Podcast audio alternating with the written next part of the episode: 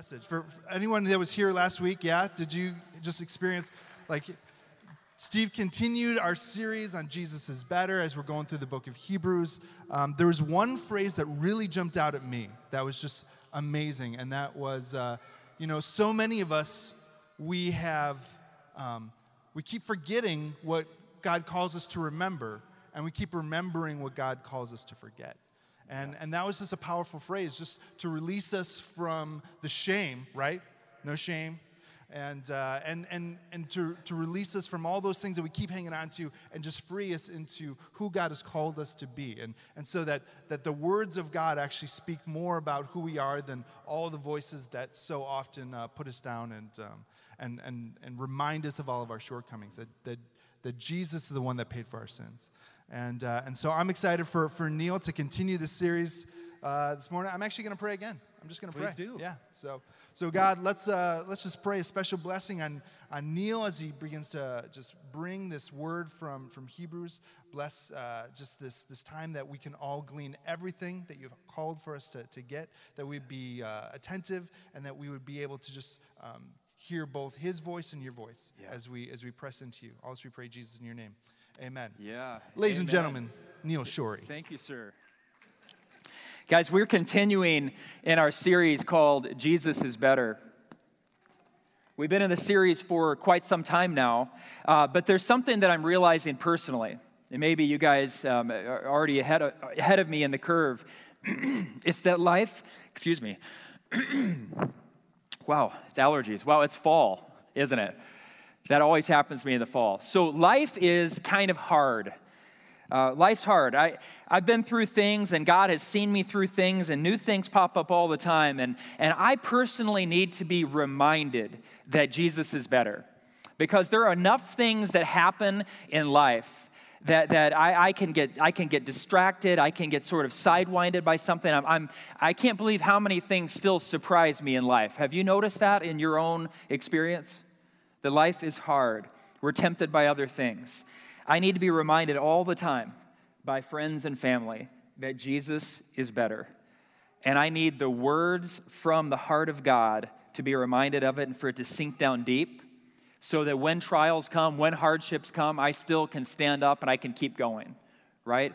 Maybe you guys need that too. I don't know what you're going through, um, but I can personally relate to what the Apostle Paul wrote in uh, the book of First Corinthians. Actually, it's in, uh, I believe it's Second Corinthians. Uh, it says, We are hard pressed on every side, but not crushed. We are perplexed, but not in despair. We are persecuted, but not abandoned. Struck down, but not destroyed. We always carry around in our body the death of Jesus, so that the life of Jesus may also be revealed in our body. For we who are alive are always being given over to death for Jesus' sake, so that his life may also be revealed in our mortal body. So then, death is at work in us, but life is at work in you. Can I be really honest, guys? I have had the sense for, for, a, for a while now that death has been at work in me and in those people around me. Can you guys relate to that at all? Have you been going through some hard times that have sort of surprised you? Well, we definitely have. And I, I, I, I, need to, I need to declare this because it is true, even though I don't always feel it. But my hope rests in the author of life, not in my circumstances. My hope rests in the author, not in the story. Okay? My hope rests in God and God alone. Last week, Steve preached from the first half of uh, Hebrews chapter 10, and it was all about Jesus' once and for all sacrifice. And, and if you've noticed in Hebrews, this theme just keeps coming up. The whole thing is about how Jesus is better. And, and he just keeps going and going and going. And as Brandy pointed out a couple of weeks ago, the author said something interesting. He said, um, I'm going to be brief with my comments. And it's like, wow, Hebrews is really long. I wonder what he'd be like if he said all that he thought about Jesus. But there must be a reason that the author keeps hitting in on these facts. There must be a reason. It must be that we need to hear it a lot. There is a universal human tendency to try to be good enough to get to God. How many of you guys do that? Stop trying. There's also a tendency for some to think that they are already good enough to get to God. You are not. You can't be good enough to get to Him, and you are not good enough to get to Him. Thank you. We have access to God for one reason and one reason alone because God made a way. God made a way through the one called the way, the truth, and the life. Isn't that good news? You don't have to do anything to get to God and quit trying to be good enough to get to Him because you can't. So just let it go and allow Him to be the Lord and follow Him. Are you ready to get to what God has for you today? Are you excited to hear what the Lord has to say to you through Scripture? Um, if you're new around here, we want you to know that we just alone, we don't have a whole lot to say to you that's going to change your lives. We don't have a whole lot to say to you. You guys are like, well, then why am I here? Because it's God who speaks through us who has something to say to your specific uh, situation. And I can't tell you how many times I've preached, and, and I don't know everybody's individual circumstances that they're going through, but so many times I've gotten to the end of a message, and someone will come up to me and say, I feel like you must have been in my house all week because you spoke something that, that, that literally was just for me. I know maybe it was not for anybody else in the whole auditorium, but it was just for me. And I'm like, it's because God is good. He's sees you and he wants you to know that you are not alone in your circumstances. Isn't that good news today? If you came here with all sorts of bad news, if you came here worried about what next week holds, know this. The best news is that the God of the universe, the author of creation, he sees you right where you are. Wow, this is quiet. You guys are killing me right now. Let me say this again. God sees you. The God of all creation, the one who breathed the stars into existence, he cares enough about you to see you today. Isn't that good news? This is, this is, a, this is like powerful. Don't ever get used to the reality that God is for you. He sees you and He's going to work in your life today. Don't ever get used to it. We want you to know that no matter where you are on your spiritual journeys, you are welcome here. You don't have to be some super Christian, super apostle to be part of our church. You are welcome right where you are. No matter what you've come from, no matter what you've done, we care about you, and so does the Lord. So let's pray. Let's pray today and ask God to speak. Lord, I, I just give you thanks because um, you knew um, exactly what people would be here today, and you have a very specific word for each one. Lord, I pray that you would use me, help me to get out of your way to speak what you want to say. And I pray that you would amaze everybody here, not just with your power, but with your love, the fact that you see them, you care about them, that um, you know the plans that you have for them. I pray that people would um, just give in. They would give in to your goodness, not because you're forcing uh, that, but because you're so good it's irresistible. Um, Lord, I just invite you here today and by the power of the Holy Spirit, I just pray that you would do a new thing here today. And it's in Jesus' name that we pray with expectation. Amen. Hebrews chapter 10, uh, verses 19 through 39. Okay? Stick with me. I'm just going to read through the whole thing. Therefore, brothers and sisters, since we have confidence, to enter the most holy place by the blood of Jesus, by a new and living way open for us through the curtain that is his body. And since we have a great priest over the house of God, let us draw near to God with a sincere heart and with the full assurance that faith brings, having our hearts sprinkled to cleanse us from a guilty conscience, and having our bodies washed with pure water, let us hold unswervingly to the hope we profess, for he who promised is faithful. And let us consider how we may spur one another on toward love and good deeds, not giving up meeting together as some are in the habit of doing, but encouraging one another, and all the more as you see the day approaching. If we deliberately keep on sinning after we have received the knowledge of the truth, no sacrifice for sins is left, but only a fearful expectation of judgment and of raging fire that will consume the enemies of God. Anyone who rejected the law of Moses died without mercy on the testimony of two or three witnesses. How much more severely do you think someone deserves to be punished who has trampled the Son of God underfoot? who has treated as an unholy thing the blood of the covenant that sanctified them, and who has insulted the Spirit of grace. For we know him who said, It is mine to avenge, I will repay. And again, the Lord will judge his people. It is a dreadful thing to fall into the hands of the living God.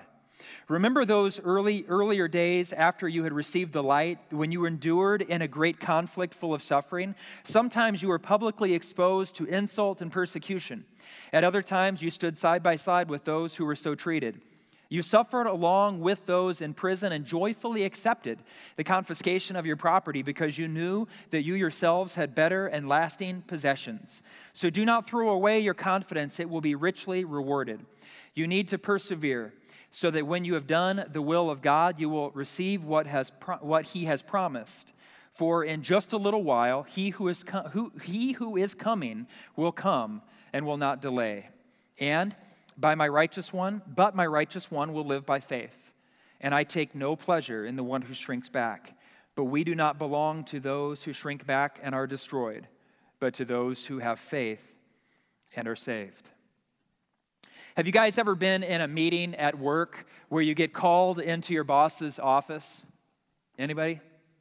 You got called into your boss's office and you're a little bit nervous, but then she sort of surprises you because she says something positive about something that you've done, and you're like, oh, this is awesome. This is so encouraging. And then you're like, oh, is that it? And she's like, no, there's more. You're like, okay, well, what else do you have? And then, and then she says something to you, and it sort of like takes a little bit of a turn, and you start to think, oh no, she, she, had, she said something nice to me, and then she gave something kind of heavy to me. And then you're like, well, is that it? And then she ends with something positive, and it's kind of like the equivalent of a good game, Tiger. And then you get up and you're a little confused about what happened. Have you ever been there?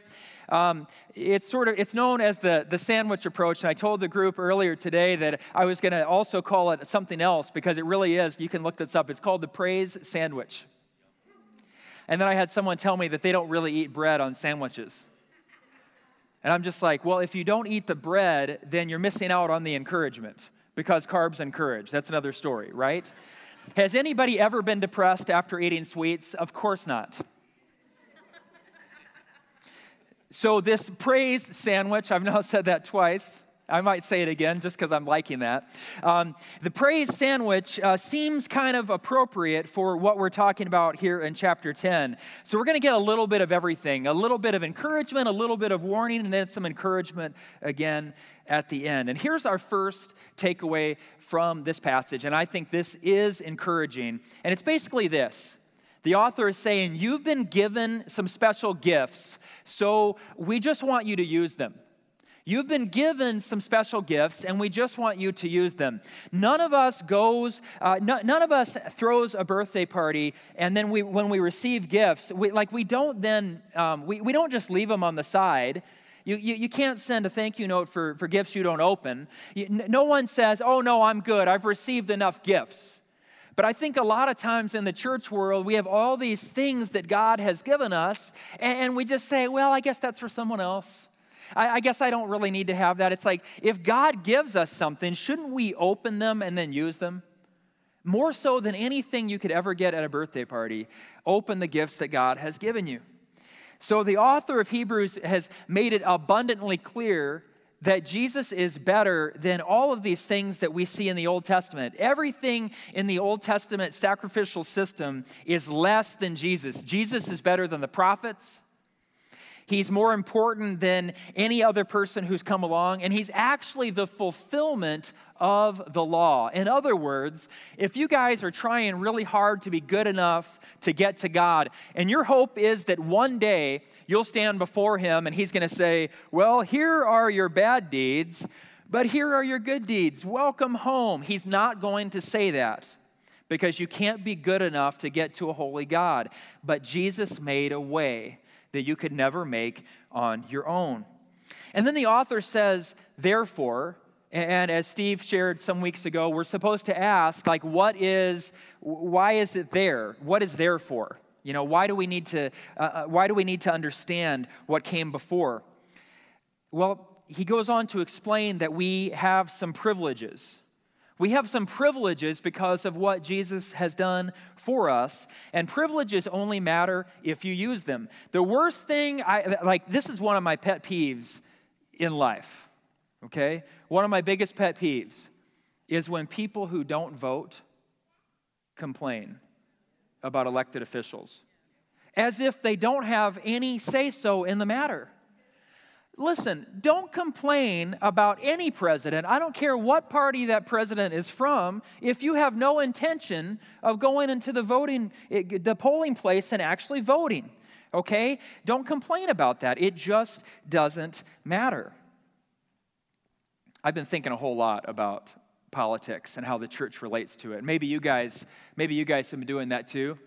Um, isn't it isn't it strange how um, we tend to lose our civility online when it comes to discussing, discussing political issues. And shouldn't we as Christians be the exact opposite of that? Can we, can we really make a concerted effort as a church to not get into those divisive conversations, but have conversations like together? And, and not ever assume that someone who's on the opposite side of the political spectrum is our enemy? Can we do that? Can we start with just the basic understanding that we are Christians first? Can we do that? And then have conversations about differences, but not start with assuming that someone on the other side of the aisle is bad. Wouldn't that be amazing? I think we can do it as a church. I think we can lead the way in those conversations. So, just like that, we have privileges as Christians. We have privileges as Americans to vote, and we have uh, privileges as Christians, but they only matter if we use them. And the author of Hebrews ex- talks about these privileges in, in, a, in a way. And, and three different times in the first section uh, of this passage, um, the author starts with the words, let us. It's an invitation. So that we have an invitation. And here's the first let us. Let us draw near to God. Let us draw near to God you guys have probably been, a lot of people here have been Christians long enough that that's not a foreign concept to you, but you have to understand that for people who are Jewish converts to the faith, to the Christian faith, this was revolutionary. This was revolutionary because not everybody could just draw near to God. There was actually only one person who could go all the way into to the Holy of Holies. It was the most holy place, the, the place where the presence of God existed, or that person would die.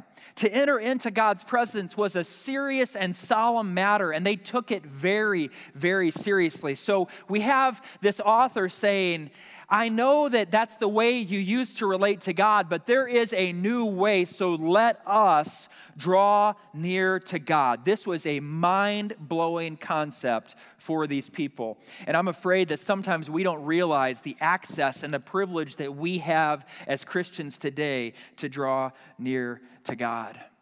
This is how serious it was, guys. Two of Aaron's sons were struck dead by God because of how they entered his presence. They offered incense with what scripture calls strange fire. Whoa, that's scary. So, so how we approach God matters. It matters so much that these guys, when they offered this incense with strange fire, they were actually consumed by the fire.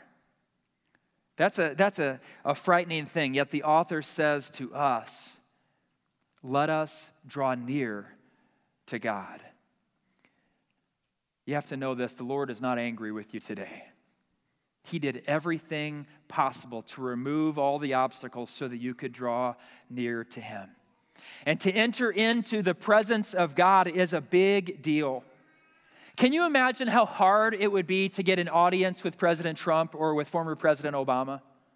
Can you imagine what you'd have to go through if somehow they responded to your message? All of the Secret Service, all of the FBI, all the, like, you'd have to be, you would be so thoroughly background checked. Yet, even after you were cleared and, and, and had an audience with the president, do you realize that if you made any sudden move, you would be like destroyed in a heartbeat?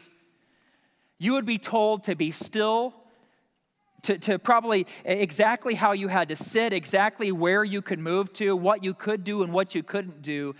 Yet the author of Hebrews says, draw near to God. He's the one who gave us presidents, He's the one who created everything.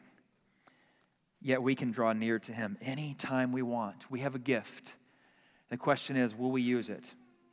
Here's the second let us. Let us hold on to hope unswervingly. Let us hold on to hope unswervingly. Is this hope that you're going to get a, uh, you know, a supercar? Is this hope that you're going to get the new iPhone XS? Is this like what is this hope that you're holding on to unswervingly? It's simply hope in Jesus. Hope in Jesus. Don't hope in anything else. Anything less than hope in Jesus is worthless, isn't it? Life is hard. I officiated 35 funerals before I ever officiated a wedding. My first year of ministry, I officiated 35 funerals. That is facing intense grief with, other, with, with families about once every 10 days of my very first year of ministry. It was absolutely overwhelming, and it's completely out of balance sounding, isn't it? Weddings are very different than funerals, and it's draining to face that kind of grief. But we have hope that comes from another place, another realm. So we don't have to respond to these hard things the same way the world responds to hard things, do we? One of my favorite funeral passages is 1 Thessalonians chapter 4 verses 13 and 14. I've shared this in most funerals that I've done.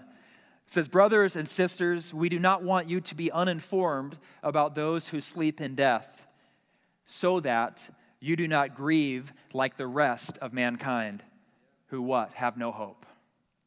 For we believe that Jesus died and rose again, and so we believe that God will bring with Jesus those who have fallen asleep in him. In other words, if you die with belief in Jesus, you will return with Jesus. You will come back because he's paid the price.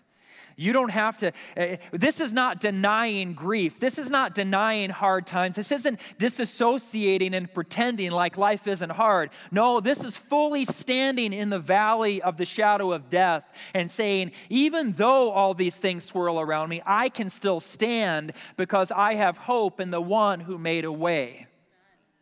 I have hope in the one called the way, the truth, and the life. We have a great great gift of hope. Let's use it. Let us hold on to Jesus unswervingly. Here's the third let us. Let us consider how we may spur one another on toward love and good deeds, not giving up meeting together. Can we be real about this? A whole lot of us, in the, eh, particularly in the American church, I would say probably a little bit less in the Edge Church on average than other churches, but it still exists here. Can we I don't think we take our gathering nearly as seriously as God wants us to. I don't think he does. How do I know that? Because there are people here today who would consider themselves regular attenders of our church community, but a regular attender to you means maybe once or twice a month you show up on a Sunday. And if you're wondering why your spiritual life is a little bit lackluster, if you're wondering why you don't feel connected to people around you, I can tell you it's because you're not around the people around you enough. God has designed us to thrive in community. It's not the singular focus of the Christian faith to be all about yourself, but also to focus, it is also to focus on others. It's our privilege to gather. It should strike a little bit of a, a chord of concern in our hearts that there are people all over the world risking their lives today to gather because they know how much community matters. But for us, we're very nonchalant about the idea of gathering. Persecution does something to the church. It shows it what it's really made of. And it shows it how important it shows it shows us how important gathering actually is. You've been given a gift of community. Use it. So here's the second part of the praise sandwich. That's now the third time I've said praise sandwich. Don't reject Jesus as God's plan for the forgiveness of sins. Don't reject Jesus as God's plan for the forgiveness of sins. I can almost hear the author saying, um, I just told them all the reasons why Jesus is better. Now I'm going to tell them, don't even think about turning away from something that good. He's like, listen, I've spent a whole lot of chapters telling you about why Jesus is better. Now don't even think about walking away from something that good. Now, now we enter the part uh, where it's caused, uh, verses 26 through 32 have caused more than a few followers of Jesus sleepless nights. Because we sort of wonder with the first words. We, we hear, if we deliberately keep on sinning, and we're kind of, if you're at all introspective, and I encourage you to, to be introspective, think about your life, think about how you're following Jesus. But if you're at all the introspective type, you have read this passage and you've thought, uh oh. And then it says, if you deliberately keep on sinning after receiving the knowledge of the truth, in other words, after you've given your life to Jesus, there's no sacrifice for sins left, only judgment. How many of you guys have honestly thought, how many sins does that mean? How, how, how, far, how far is too far? Because that sounds kind of scary because it sound, almost sounds like there's a little bit of a limitation. If I deliberately keep on sinning after I've received Jesus, there's no sacrifice for sins left. And then some of you guys are like, no, I would never commit deliberate sins. I don't know about you guys, but most of my sins are not accidental. They're not. I'd love to say, oh, it's just a, it was an accident. But the reality is, most of my sins are a lack of self control on my part, where I say something I shouldn't say. I think something I shouldn't think, and it plays out in my relationships. How many of you guys have done that? But, but I can say that those are an accident, but the reality is, most of the time that I sin, I know it either right in the moment and I choose to do it anyway, or I try to make an excuse for why it really wasn't deliberate. It was actually just an accident because I don't like this passage.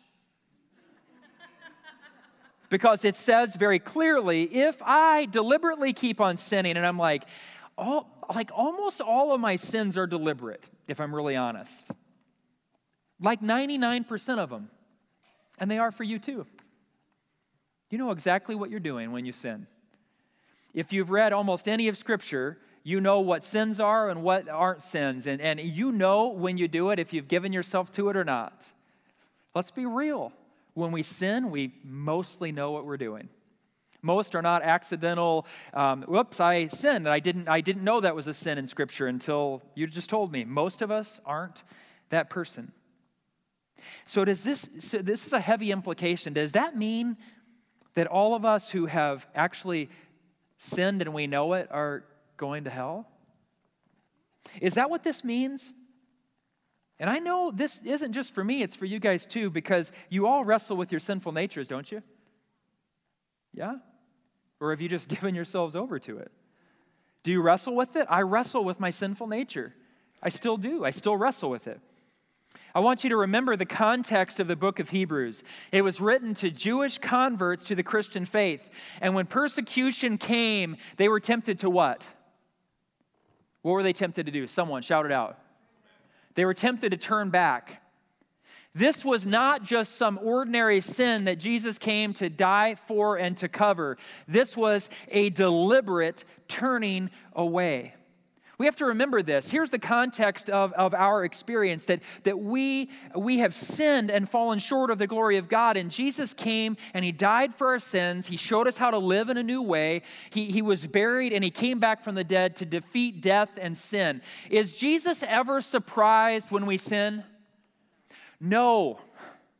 He's never surprised by our sin. Um, 1 John 1 8, it says this If we claim to be without sin, we're liars. 1 John 1 9, it says, If we confess our sin, God is faithful and just to forgive and to cleanse us of all unrighteousness. God isn't shocked by sin, but we should be surprised by his grace in it. And we're never supposed to use grace as, as an excuse or a license to keep sinning. That's never what genuine faith looks like. But what it looks like is when we sin, we're surprised by his grace in our lives again, and he picks us up and he cleanses us from unrighteousness, and he says, Keep going. You're still in the game. There's nothing holy about staying down in the dirt, but get up quickly after you've confessed and move forward. So, what is this deliberate, continuous sin that the author equates with these terrible things? And I'll tell you what the author says. He says that this deliberate sin tramples the Son of God underfoot. Boy, that's, that sounds awful. This deliberate sin, it, it's as if we have treated as an unholy thing the blood of Jesus. Boy, that's, that's heavy too. And who has insulted the Spirit of grace, Spirit in the sentence is capitalized, it's speaking of the Holy Spirit. So, with this, this kind of sin, we are insulting the Holy Spirit. Now, there are many, many ideas that, that surround this passage, and many, uh, many people have argued over thousands of years about what this means. But I personally do not believe this is referring to sins that we struggle with. But it's about a very purposeful, deliberate turn away from Jesus once you've encountered him, where you say, I know what Scripture says. I one time received Jesus as Savior, where, where you make a, a profession of faith and then you turn away deliberately and you say, I don't want to have anything to do with that. It doesn't matter to me. That is the trampling of the Son of God underfoot. That is treating his shed blood as though it doesn't matter, and that's insulting the Holy Spirit. But if you are a Christian who just has honest struggles, if you are struggling with sin, you're probably in a good place because if you're struggling, it means you know that's not what God has for you, that He has something better for you. A struggle means that you're still in the battle. If you're apathetic towards everything of Jesus, you need to ask God to give you, give you a fresh touch of His Holy Spirit. But unless you deliberately turn from Jesus after, you, after you've known him, like these Jewish converts were tempted to do, to go back to the old way, to, to do the Old Testament sacrifices so that they could get to God through what they had done, unless you do that, I don't believe you've committed the sin that these verses are talking about. And isn't that good news? I've heard it said before that if you're all at all concerned that you have crossed over into apostasy, that is an, uh, an unbelief once you have known God, then you have not committed apostasy. Because those who have committed apostasy are fully apathetic. They don't care one bit about what they've done. So if this passage worries you at all, there's a darn good chance you haven't done what it's talking about. That's good news to me. So that feedback wasn't quite as scary as you might have thought. Here's our final point today remember the past, be faithful in the present, and have hope for the future. Remember the past, be faithful in the present, and have hope for the future. In the final few verses of the chapter, the author, um, the author turned his attention back to the challenges of the people. He reminded them of their, conversion, their conversion and the joy filled struggles that they encountered, and he told them to stay the course. And he said, If you stay the course, and the author had every confidence in these people that they were going to stay the course. I love how he encouraged. He knew what it took to encourage. He didn't say, I don't think you have what it takes. He said, I know you have what it takes, and I know that you are going to be people who persevere. He made them look back at their start, reminded them that their start, how they started with Jesus, can carry them through the present. And then he pointed them to the future and he said, I know you're going to make it to the promised land with me. We are those people. You are those people. You're going to make it to the promised land too.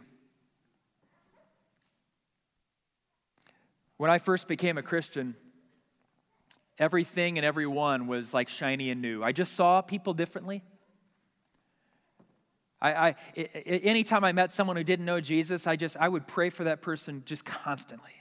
And God was just always on the move in my life. He showed up, and in every prayer I prayed, He'd give me an answer. I mean, it was quick. Like everything, because He knew that I needed it to, to continue on in my journey, because He knew that there would be a time when He wouldn't answer just that same way, and I'd have to look for Jesus through, through other means and other circumstances.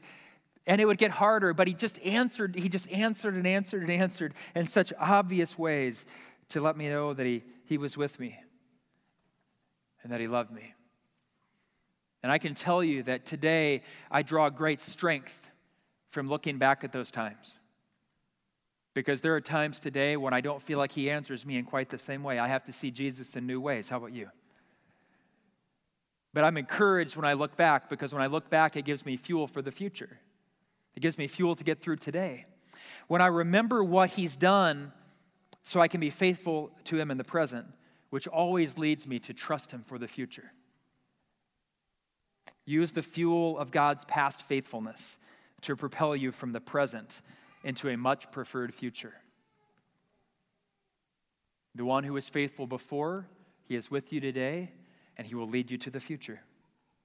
Becoming a Christian is a, a, weird paradox. It's the easiest thing to do, and it costs you everything. Jesus told his followers, In this world you will have trouble. Amen, right? But in this world, in this world you will have trouble, but I have overcome the world. He wants us to take heart. He has seen it through to the other side. And one day we will see this Jesus face to face. And we'll say it was hard, but we do it all over again.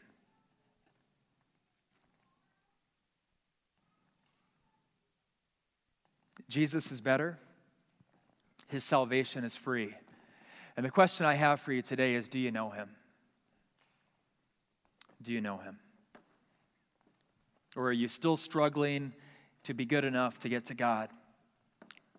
In the same way, do you, do you believe that your good deeds are good enough to get you to God? And if you're either one of those people, just let that go and receive what Jesus has for you. Because the Bible says He is the only way, He's the only way to heaven. He is better. If you don't know Him, um, then you're not in the game at all, but you're on the sidelines and you don't even realize it. And this day, you can choose what you're going to do. We invite you to do that.